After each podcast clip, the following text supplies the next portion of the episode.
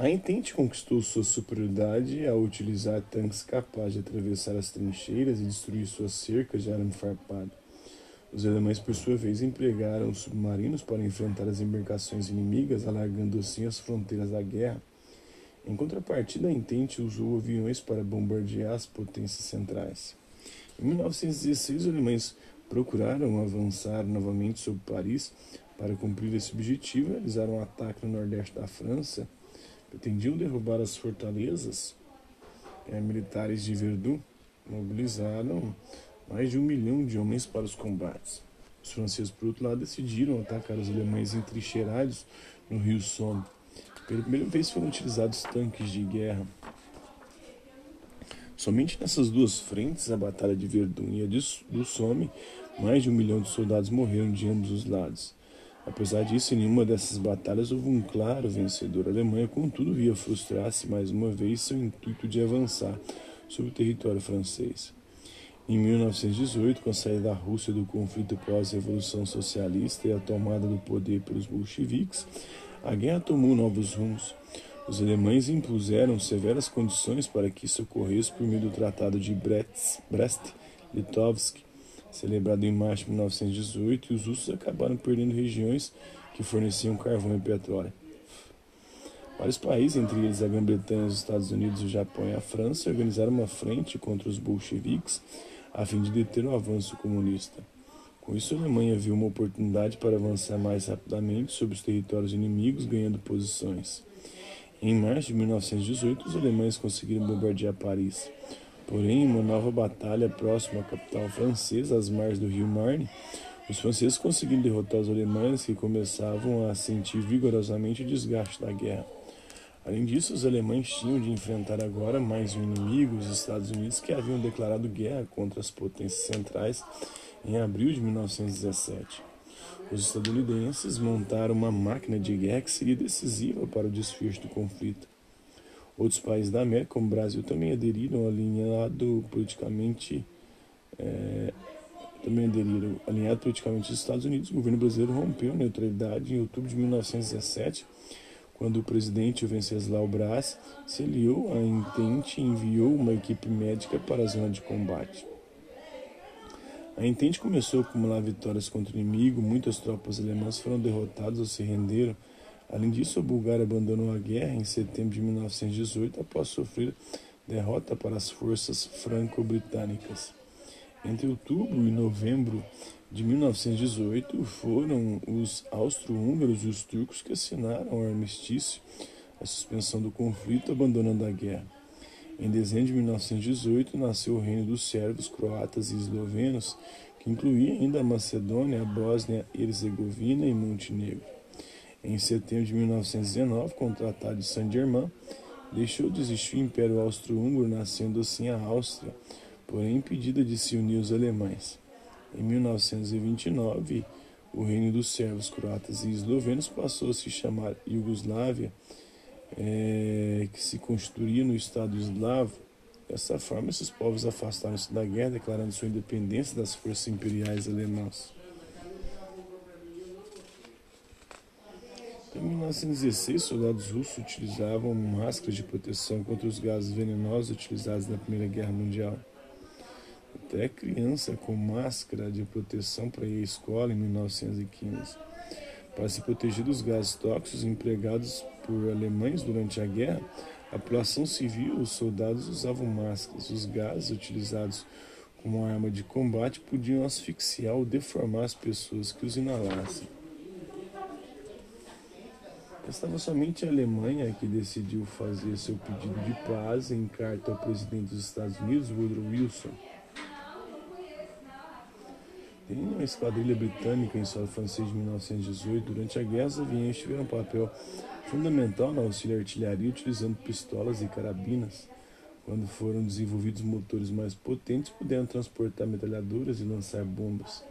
Além dos aviões, também os submarinos começaram a ser utilizados por alemães, franceses e ingleses. Exigiu-se que os alemães abandonassem todos os territórios dominados, devendo ainda o Kaiser, o imperador, o Guilherme II, abdicar do trono. Ao mesmo tempo, eclodiu uma revolta de marinheiros comunistas em portos alemães exigindo a renúncia do Kaiser. defendia a implementação de uma república socialista na Alemanha seguindo a orientação russa. Sem saída, a Alemanha se rendeu e o Kaiser renunciou, assumindo em seu lugar um governo civil com maioria do Partido Social Democrata. A guerra acabou oficialmente no dia 11 de novembro de 1918, sendo decretado o cessar-fogo e o armistício. Como parte do acordo dos tratados que puseram fim à guerra, os alemães aceitaram o programa dos 14 pontos imposto pelo presidente estadunidense Woodrow Wilson. Nesse programa propunha-se a liberdade absoluta de navegação nos mares, a supressão de todas as barreiras econômicas, a redução dos armamentos ao mínimo compatível com a segurança interna, a evacuação integral dos alemães dos territórios russo, francês, belga, romeno, sérvio e de Montenegro, a formação de um Estado polaco com livre acesso ao mar e a criação de uma Organização Geral das Nações. Enquanto isso, a Alemanha mergulhava uma guerra civil. Na região da Baviera, no sul da Alemanha, proclamou-se uma república socialista que foi derrotada pelas forças do Partido Social Democrata. Líderes comunistas como Rosa Luxemburgo foram presos e assassinados. Em junho de 1919, após vários meses de negociação, foi assinado o Tratado de Versalhes, no qual os países da Entente impuseram à Alemanha duras condições para a manutenção da paz. Deveria pagar uma significativa indenização aos países vencedores, cerca de 30 bilhões de dólares. Renunciar às colônias ultramarinas, ceder à França a região da Alsácia e Lorena, a região de exploração de minas de carvão, reconhecer a independência da Polônia e limitar seu potencial militar é, ficando-lhe proibido manter um exército superior a 100 mil homens. A Alemanha perdeu parte significativa de seu território, emergindo uma profunda crise econômica e política. Aproximadamente 9 milhões de soldados morreram nessa guerra, sendo mais de 5 milhões deles da Entente. Inglaterra, França e Rússia. Né? O Tratado de Versalhes estabeleceu também a criação da Liga das Nações, com sede em Genebra, na Suíça, país neutro no conflito. A Liga deveria atuar para impedir que novas guerras ocorressem. A primeira reunião da Assembleia Geral da Liga das Nações ocorreu em 1920. Contudo, a Liga não conseguiria evitar novos conflitos, desmerecendo o título de árbitro mundial.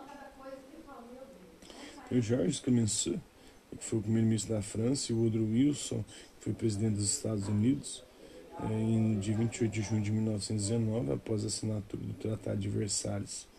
Ao final da Primeira Guerra Mundial, a Europa estava exaurida economicamente, a população faminta e muitas cidades destruídas. O Tratado de Versalhes, contudo, não conseguiria estabelecer as bases da reconstrução da Europa e várias crises levariam a um novo conflito armado anos depois, que foi a Segunda Guerra Mundial de 1939 1945. Os conflitos vividos nos frontes de batalha provocaram uma vasta produção literária que procurou expressar a condição dos que passaram pela terrível experiência das trincheiras. O escritor alemão, o Erich Maria Remarque, pseudônimo de Erich Paul Remarque, que viu de 1900, aliás, ele participou da guerra e foi enviado para as trincheiras com 18 anos, né? Um trecho do seu livro, Nada de Novo no Front, foi publicado em 1929. Então, Nada de Novo no Front do Eric Maria Remarque. Por toda parte, a frente de batalha ferve. Na primeira noite, é, tentamos nos orientar. Como tudo está relativamente tranquilo, podemos ouvir os transportes rolarem atrás da linha de frente do inimigo sem parar até o amanhecer.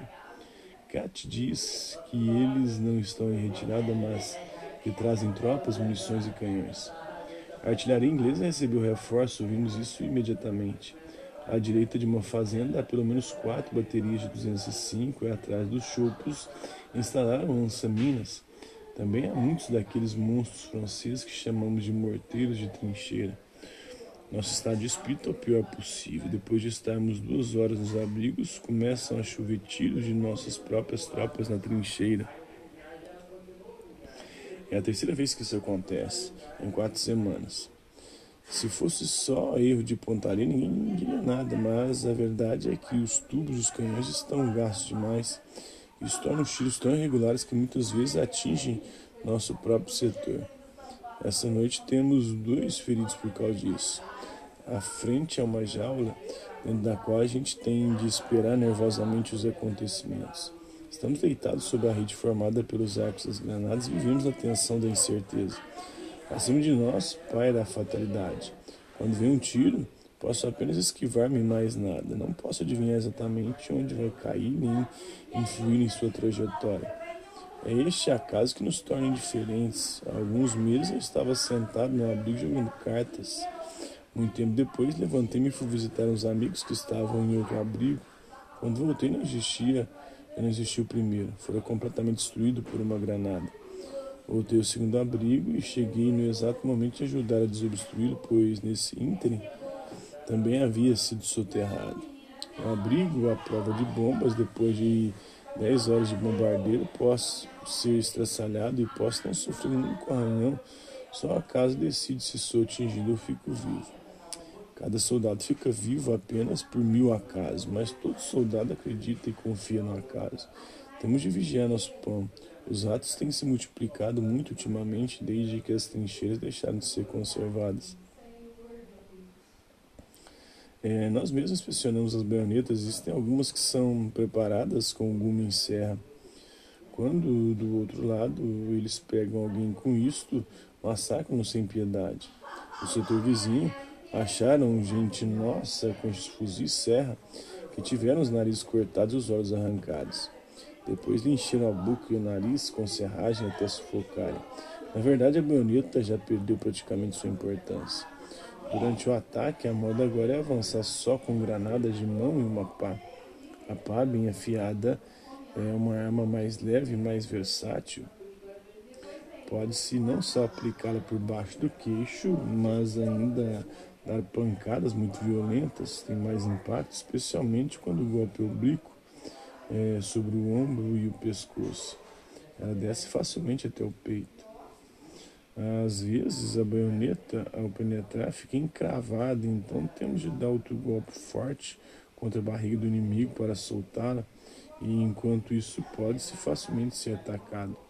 Além disso, às vezes a lâmina se parte à noite dão um alarme do gás, de gás, né? Esperamos o ataque estendido no chão com as máscaras colocadas, prontos, no entanto, a arrancá-las logo que apareçam as primeiras sombras.